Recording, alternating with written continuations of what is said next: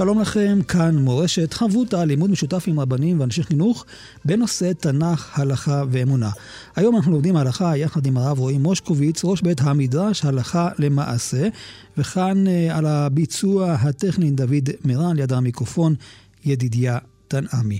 ואנחנו רוצים uh, לפתוח בעניין הזה של שמן uh, הזית. אנחנו uh, פוגשים את המופע של שמן הזית שממנו היו מדליקים את המנורה, והתורה מדגישה שצריך שיהיה גם uh, זך וגם כתית, ואנחנו ננסה להבין האם דווקא במנורה ומה עם uh, הדברים שאנחנו מדליקים זכר למקדש, כמו בחנוכה ובשבת ובכלל וכל הנושאים הללו של השמן. שלום לך, כבוד הרב רועי מושקוביץ.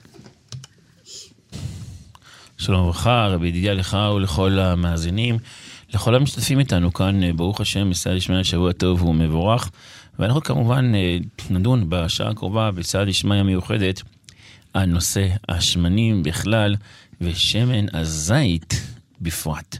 מהו, מיהו, ובעצם מדוע התורה כל כך חשוב לה השמן זית.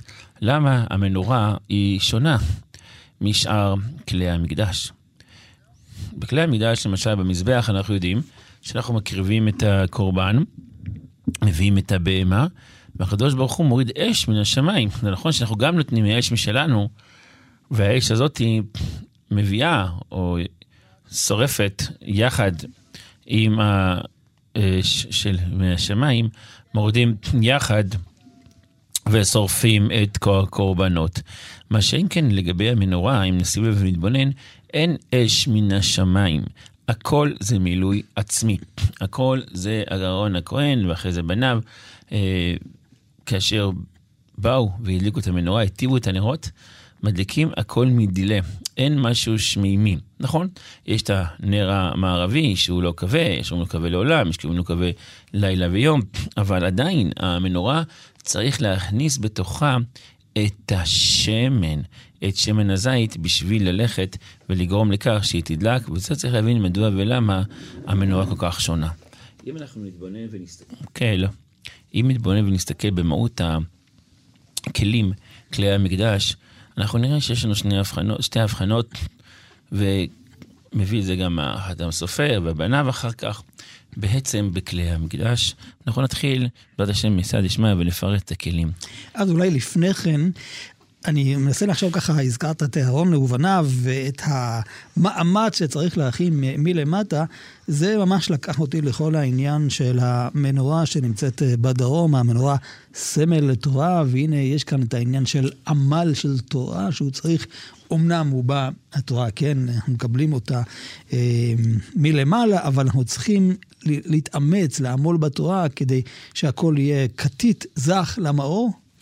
נכון מאוד, אנחנו יודעים שרוצה להשיב מצפין, רוצה להחכים עדרים.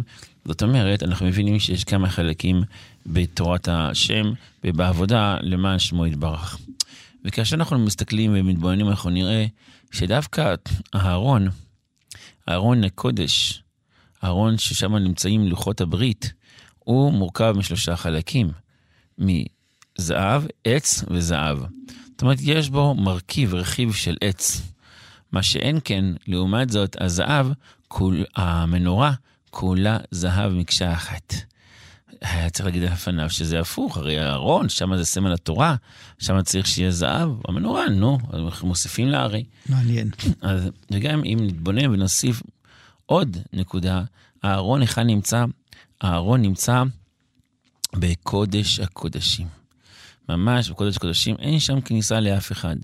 המנורה, לעומת זאת, נמצאת בתוך המקדש, בהיכל, והיא נמצאת אפילו טיפה רחוק יותר מהשולחן. השולחן יותר קרוב לקודש הקודשים. מה ההבנה? מה ההסתכלות? מדוע ולמה? אלא הפירוש הוא, ככה מסבירים המפרשים, שארון הקודש, ארון העדות, הוא הסמל לאותו יהודי, כאשר יש לנו שתי בחינות, שני בחינות של אנשים. אנחנו יודעים שקראנו פרשת השבוע הקודמת, ויקחו לי תרומה. ויקחו לי תרומה. רגע, בשביל מה יש לקחת תרומה? הרי אנחנו לא מברכים בכלל על התרומה. מה העניין של התרומה? אלא שהקדוש ברוך הוא יצר בעולם הזה שתי בחינות. בחינה אחת, כמו שאנחנו מכירים, של רבי חנינא בן דוסה. רבי חנינא בן דוסה, הוא, כתוב בגמרא, כל העולם כולו ניזון בשביל חנינא בני, וחנינא בני אינו צריך אלא קו חרובים. זאת אומרת, כאשר אנחנו מדברים על הצדיק האמיתי, אותו צדיק ששם מבטחו בהשם יתברך שמו, הוא לא צריך שום דבר, הוא צריך את המינימום הנדרש. המינימום הנדרש זה חנינא בני. כל העולם ניזון בשביל, יש שהסבירו בשביל, כמו שביל, כמו איזה צינור, כמו איזה שפע, שהשפע מגיע מחנינא בני, מחנינא בן דוסה. אבל חנינא בני לא צריך את כל זה, הוא מעצמו לא צריך שום, שום דבר מאף אחד. למה זה? מה זה? זה בחינת ארון העדות.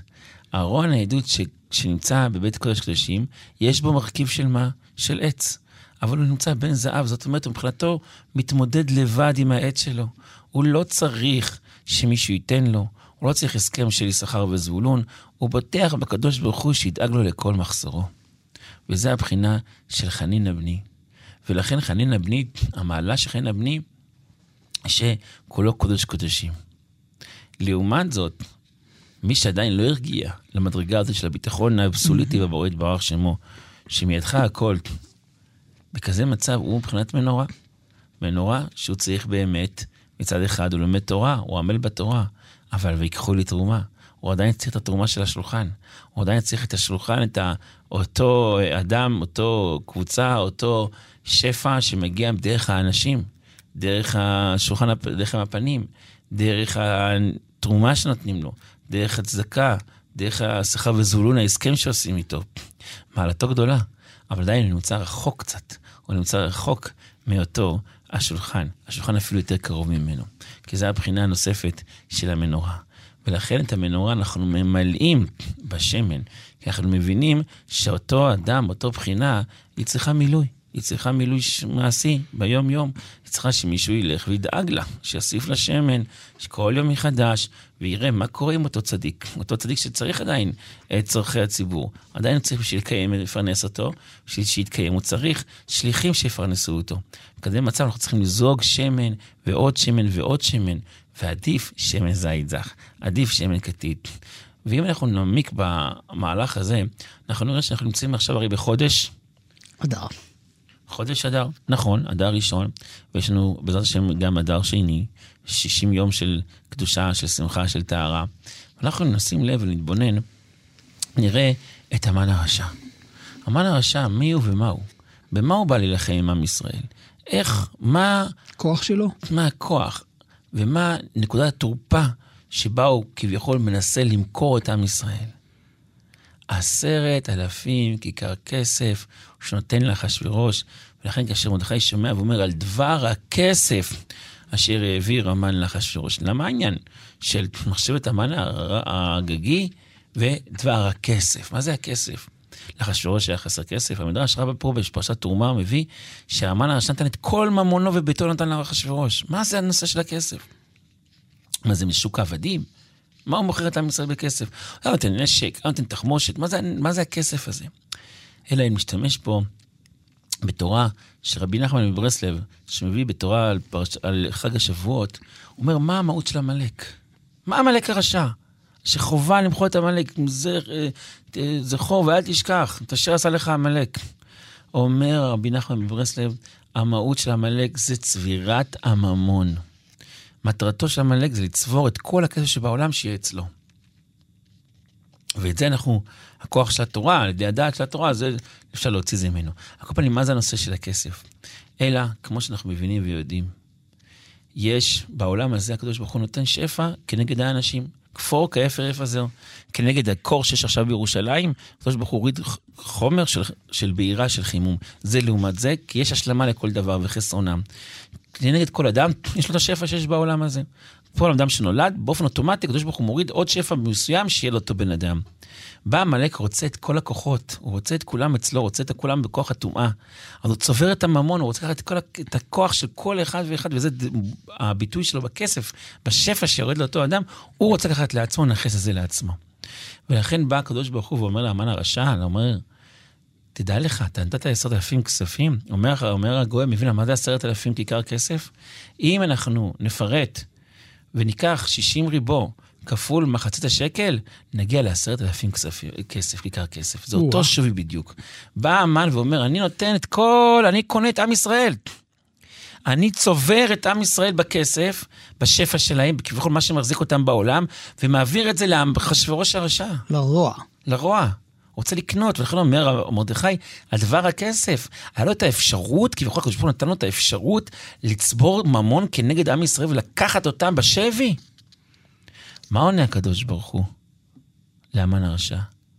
טיפש שבעולם.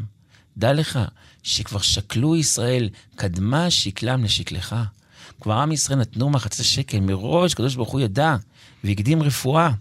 ולקח את הממון של כל עם ישראל, לעשרת, אותו עשרת אלפים כיכר כסף, אותו שווי של כל עם ישראל, לקח אותו לחלק הקדושה, לחלק של, לחלק של הטהרה. ואם אני מחבר את זה למנורה, אז הוא דיבר על עם אה, מפורד, המנורה היא מקשה אחת, מקשה שהיא מייצגת את אה, עם ישראל. ובעצם זה החיבור שאנחנו עושים בין הלבנה, המולד, לבין המנורה, לבין מחצית השקל, ששלושתם, משה רבנו מתקשה, הקדוש ברוך הוא מראה לו כן. את זה באש, כי הכל תלוי אחד בשני.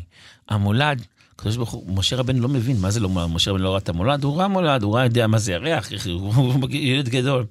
רק הוא לא הבין איפה הנקודה הזאת, ששם זה הנקודה של הגדילה של עם ישראל. מאותו מקום של ההיעלמות של הכסר ליום חגינו, מאותו מקום מוצא את החג. וזה בעצם החיבור שיש כאשר משה רבנו מתקשה. איך יכול להיות שאדם ייתן ממון ועל ידי זה הוא יציל את עצמו? על ידי זה יהפוך את דינו לחיים. תשובה ותפילה וצדקה מעבירים את רוע הגזירה.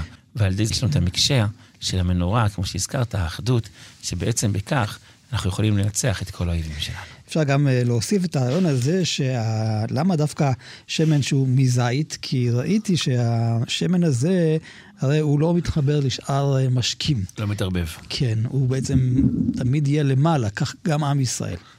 נכון מאוד. כי בעצם השמן הזית, זה לא רק שהוא למעלה, הוא כמו שהזכרת, הוא לא מתערבב, זאת אומרת, מבחינת הקדושה שלו, המהות שלו, אנחנו יודעים שבכלל ישראל אין פגימה. לכן אנחנו מתפללים תמיד, ב-18 אנחנו מתפללים. רפאנו השם ונרפא, ברך עלינו, למה ברך עלינו? למה לא ברך עליי? תברך אותי, מה עכשיו נהיים עלינו, זה עלינו, אתה מדבר באופן יחיד. מקשה אחת. זה לא מקשה אחת. עם ישראל, קולך יפה רעייתי ומום מנבח. זה יכול להיות שבבסיס, ביחיד, אפשר למצוא איזו נקודה של תיקון עדיין. אבל בכלל ישראל, במקשה האחת, במנורה אין, וזה השמן זית. שמן זית אין לו ערבוב, אין לו חיבור, אי אפשר גם אה, כלאיים, אין כלאיים לא בזית ולא בגפן. שני העצים שלא שער בהם בכלל הנושא של הרכבה. מדוע ולמה? כי עם ישראל הוא קדוש, הוא קודש קודשים, ולכן החובה שלנו לשמור עליו על פח השמן הטהור. חברותה עם ידידיה תנעמי חברותה כאן אה, במורשת, ואנחנו לומדים אה, יחד עם הרב רועי מושקוביץ את העניין של שמן הזית והייחוד שלו, וכמו שאת רואה, היא מדגישה, היא מדגישה באמת את השמן המיוחד של המנורה, שהוא שמן זית זך, כתית למאור. אז קודם כל בואו ננסה להבין את המושגים הללו. מה ההבדל בין זך לכתית, ולמה דווקא במנורה? אולי נשאל עוד שאלה, האם רק במנורה? שאלה מאוד מעניינת ומאוד נכונה. ובעצם אנחנו מבינים פה שיש פה לא עוד מצווה. זאת אומרת, אנחנו מבינים שמצוות המנורה היא מצווה מיוחדת, שונה, ובעצם מאתגרת אולי את כל בית המקדש, כי היא המהות של עבודת המקדש. איך אני מגיע למסקנה הזאת? כאשר הנשיאים מקריבים בחנוכת המזבח קורבנות.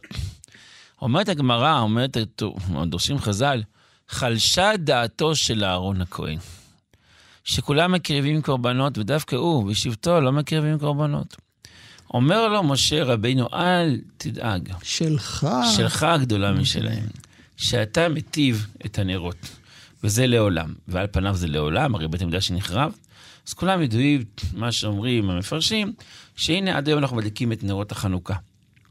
האם נרות החנוכה זה נרות המנורה? הרי במנורה יש לא שבעה קנית, מפה יש שמונה קנים, גם מה זה כן. הפיצוי, נכון מאוד.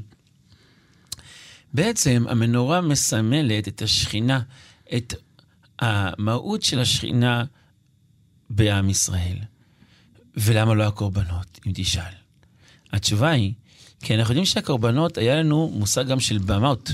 היה במה גדולה, במה קטנה, היו מקומות, לא תמיד בבמות אפשר היה להטיב את הנרות החנוכה או את נרות המקדש, אלא אדרבה, היו דווקא מקריבים קורבנות ולא היו מטיבים את הנרות שם. זאת אומרת, אנחנו נמצאנו למדים שהמנורה היא זאת שמסמלת את הקדושה ואת השכינה של הבורא יתברך שמו. איפה? בתוכנו, בתוך כל אחד ואחד בעם ישראל. ולכן, התורה הקדושה כל כך מקפידה, על מה היא מקפידה? שמן, זית, זך, כתית למאור.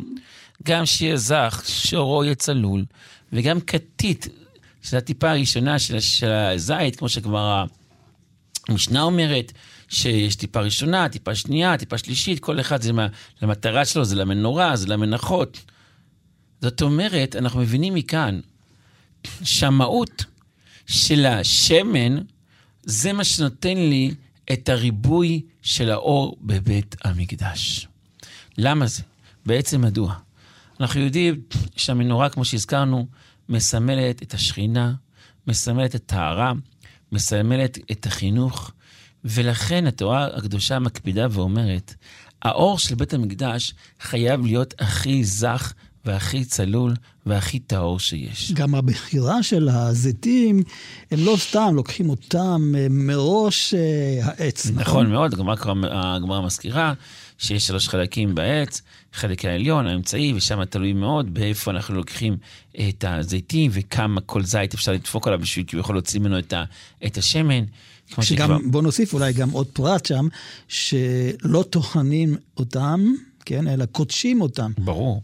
זה באמת, אם אתה מזכיר את זה, זה, ברוך השם, מה שחידשנו בשנים האחרונות לגבי הנושא של אה, חנוכה, כאשר יש עניין ללכת ולהדליק דווקא משמן שראוי למזבח, ראוי למנורה, למנורה והשמנים, וביררתי, קניתי בעבר שמן משק מאוד מאוד יוקרתי.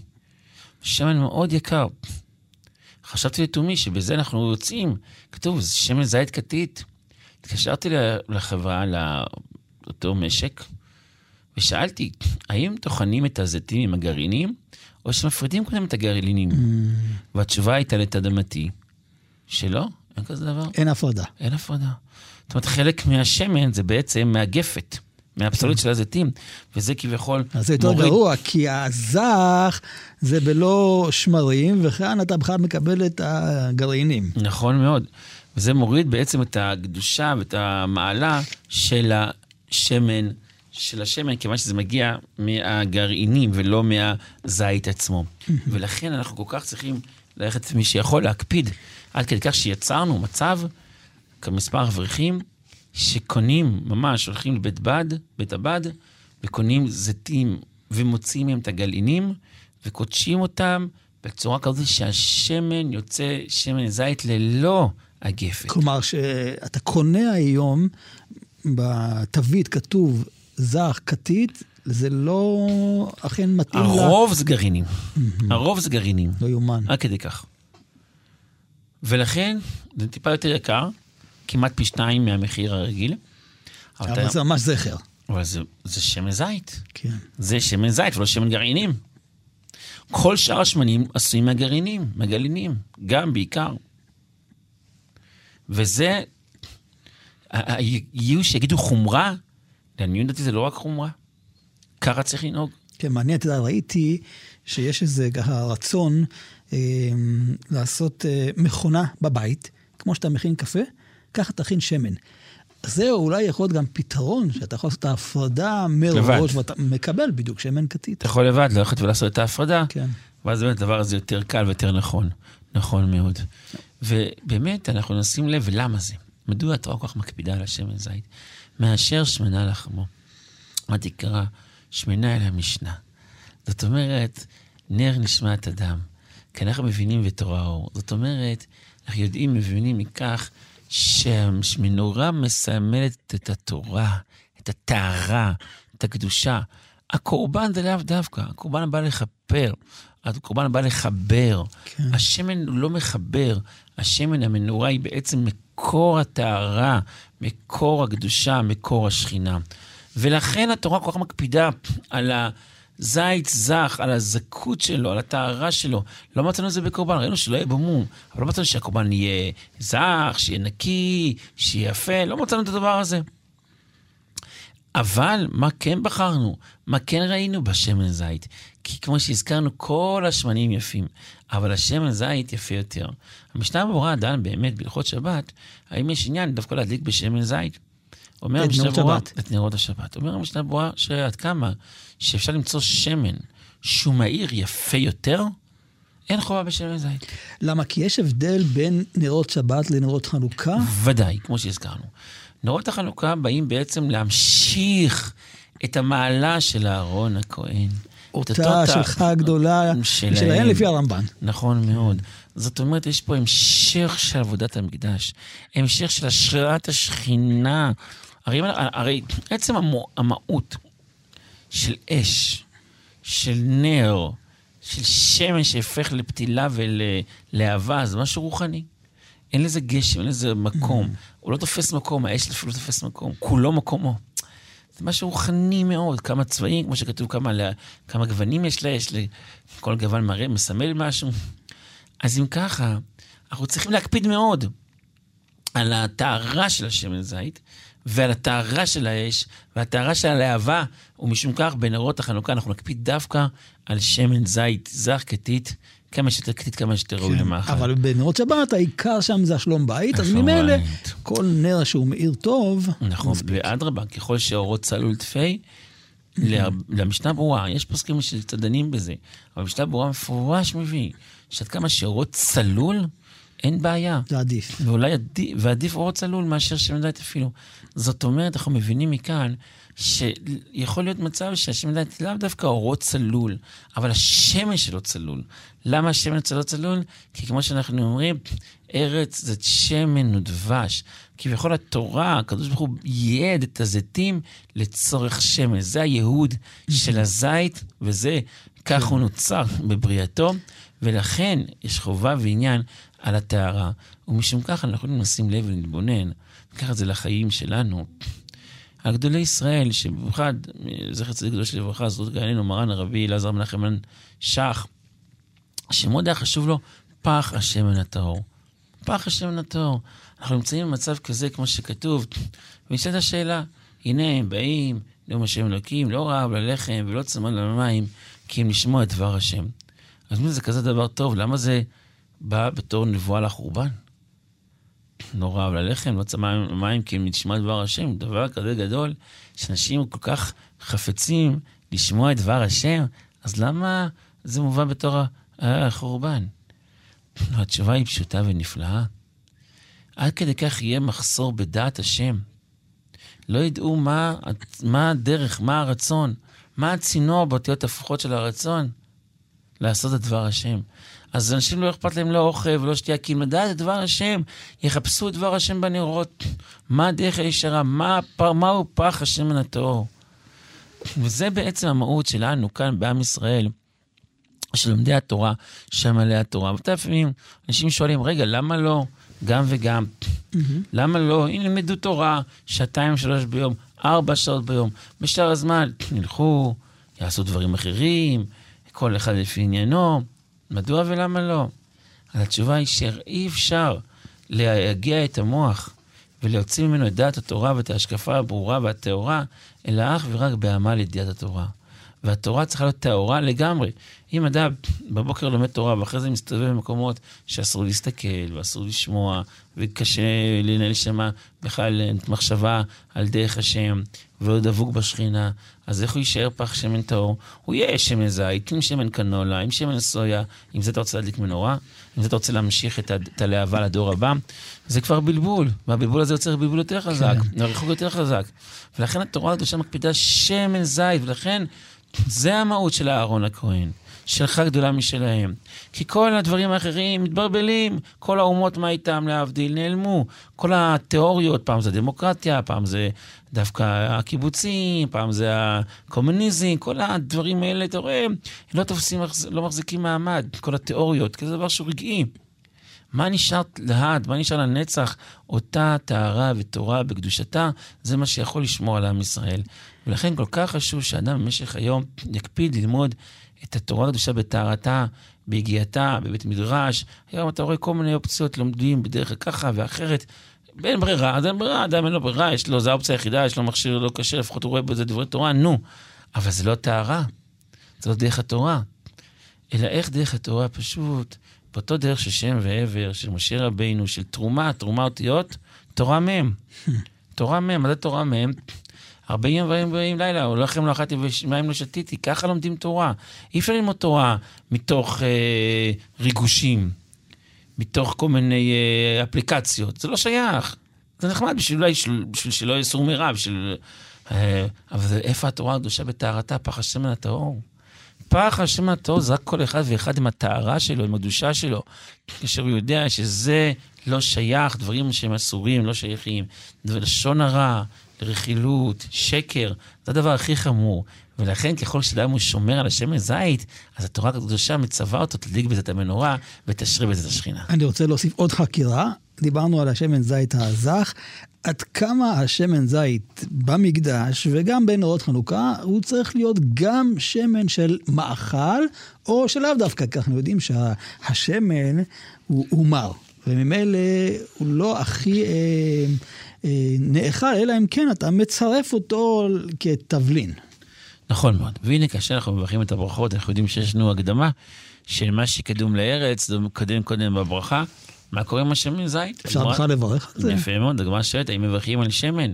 האם יברכו עליו שהכל, או אפילו לא יברכו עליו בכלל שום ברכה, כיוון שהוא אינו ראוי למאכל, ורק דרך הנגרון, כמו שהגמרא מזכירה, שמוסיפים לו תבלינים, רק אז ניתן לברך עליו, ואז השאלה אם יברכו שהכל, או בורא פרי העץ. כן. על כל פנים, אנחנו למדים מכאן, שהזית הוא מר. השמן הוא גם לא ראוי כל כך לשתייה. הוא כן מתאים בתור תוספת, בתור תבלין, כולו העיקר.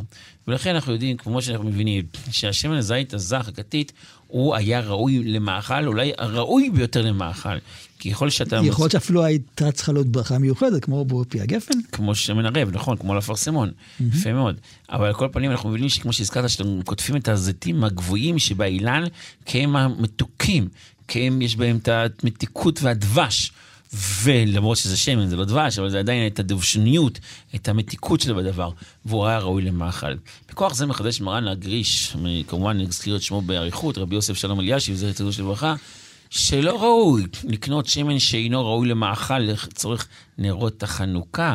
וזאת למה? כיוון שזה לא היה ראוי לנסחים. היות שזה לא ראוי לנסחים ולא לא ראוי למנורה, אז זה גם לא ראוי לשמן בשביל חנוכה. נמצאנו למדים שכתחילה, אם זה לצורך שבת, זה פחות מפריע לי.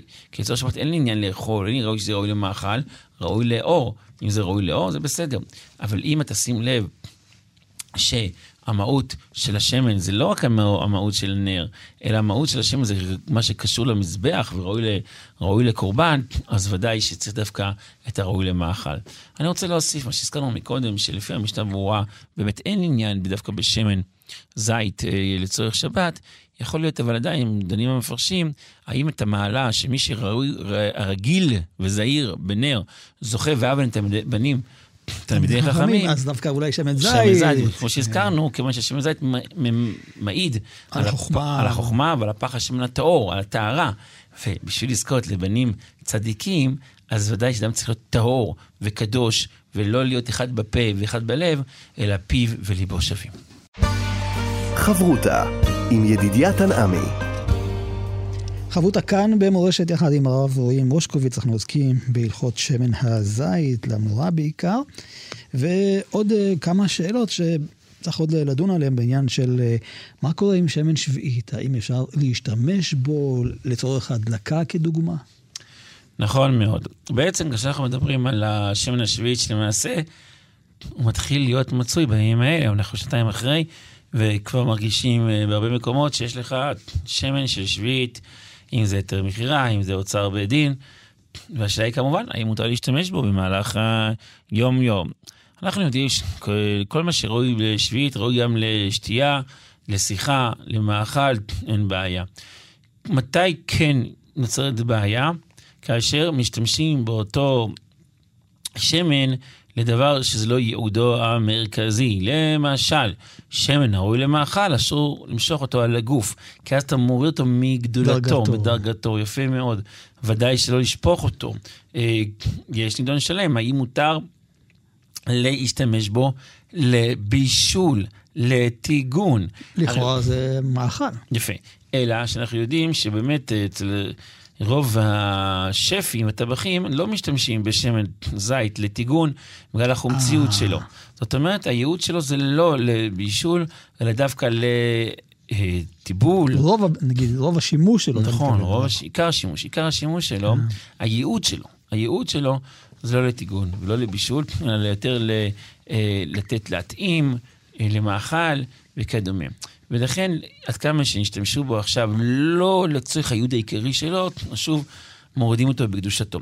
גם אם משתמשים בו לצורך הייעוד המרכזי שלו, כמו טיבול, טיבול הסלט וכדומה, אז אנחנו צריכים לדעת שזה משפיע על כל האוכל, שכל האוכל כולו אחרי זה אי אפשר יהיה... צריך לשמור אותו. אי אפשר יהיה לזרוק אותו mm-hmm. אה, להשפעה, אלא רק אחרי קדושת, שמות קדושת שביעית. ולכן כן, אה, צריך להיזהר מאוד. כאשר קונים שמן של אה, שביעית, לדעת איך להשתמש בו הלכה למעשה, בשביל שחלילה וחס לא יהיה מצב שיחשלו בו בנושא של השמן זית. אנחנו יודעים שבתקופה האחרונה יש מחסור בשמן. בשמן, המחירים אה, התייקרו, ולכן אנשים מחפשים כל מיני חלופות לשמן זית, ושמן שיותר מכירה וכדומה, או שמנים מחוץ לארץ שנדון בהם בהמשך.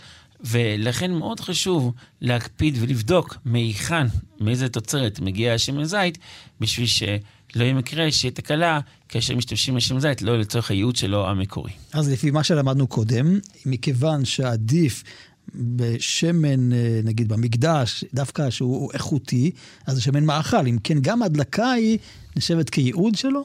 או, זה שאלה מאוד מעניינת שדן בזה רב שמעון זמן נרבך, האם מותר להשתמש בשמן הזה לצורך אה, מאכל וכדומה.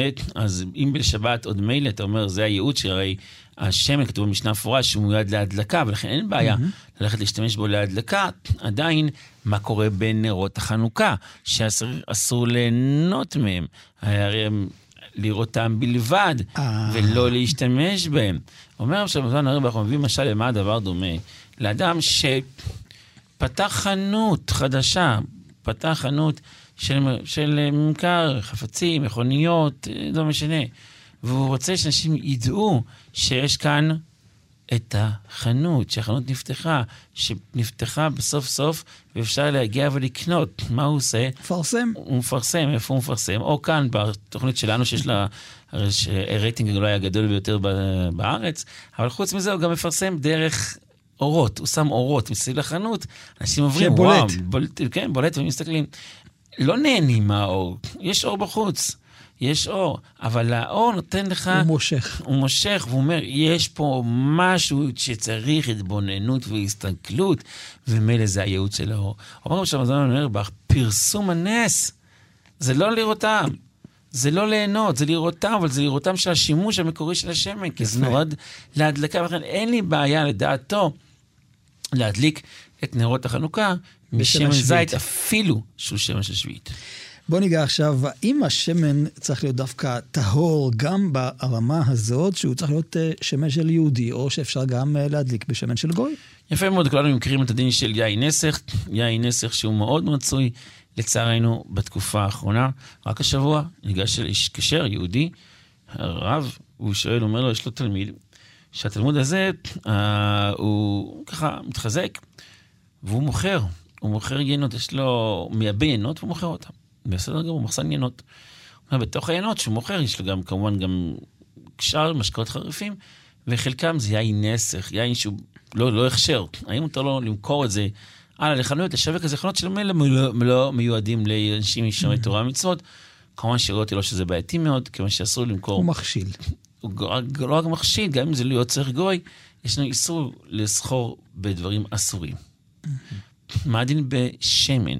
אנחנו יודעים שמעיקר הדין גזרו על שמנן ופיתן, גם של הגויים, שלא להשתמש, לא ליהנות מהשמן שלהם, כמו שגזרו על יין נסך, אלא שראו ובדקו וגילו שהציבור, זו גזירה שהציבור לא יכול לעמוד בה, ולכן ביטלו את הגזירה הזאת. ולכן מעיקר הדין כן ניתן ללכת ולהשתמש בשמן זית שגוי עשה אותו.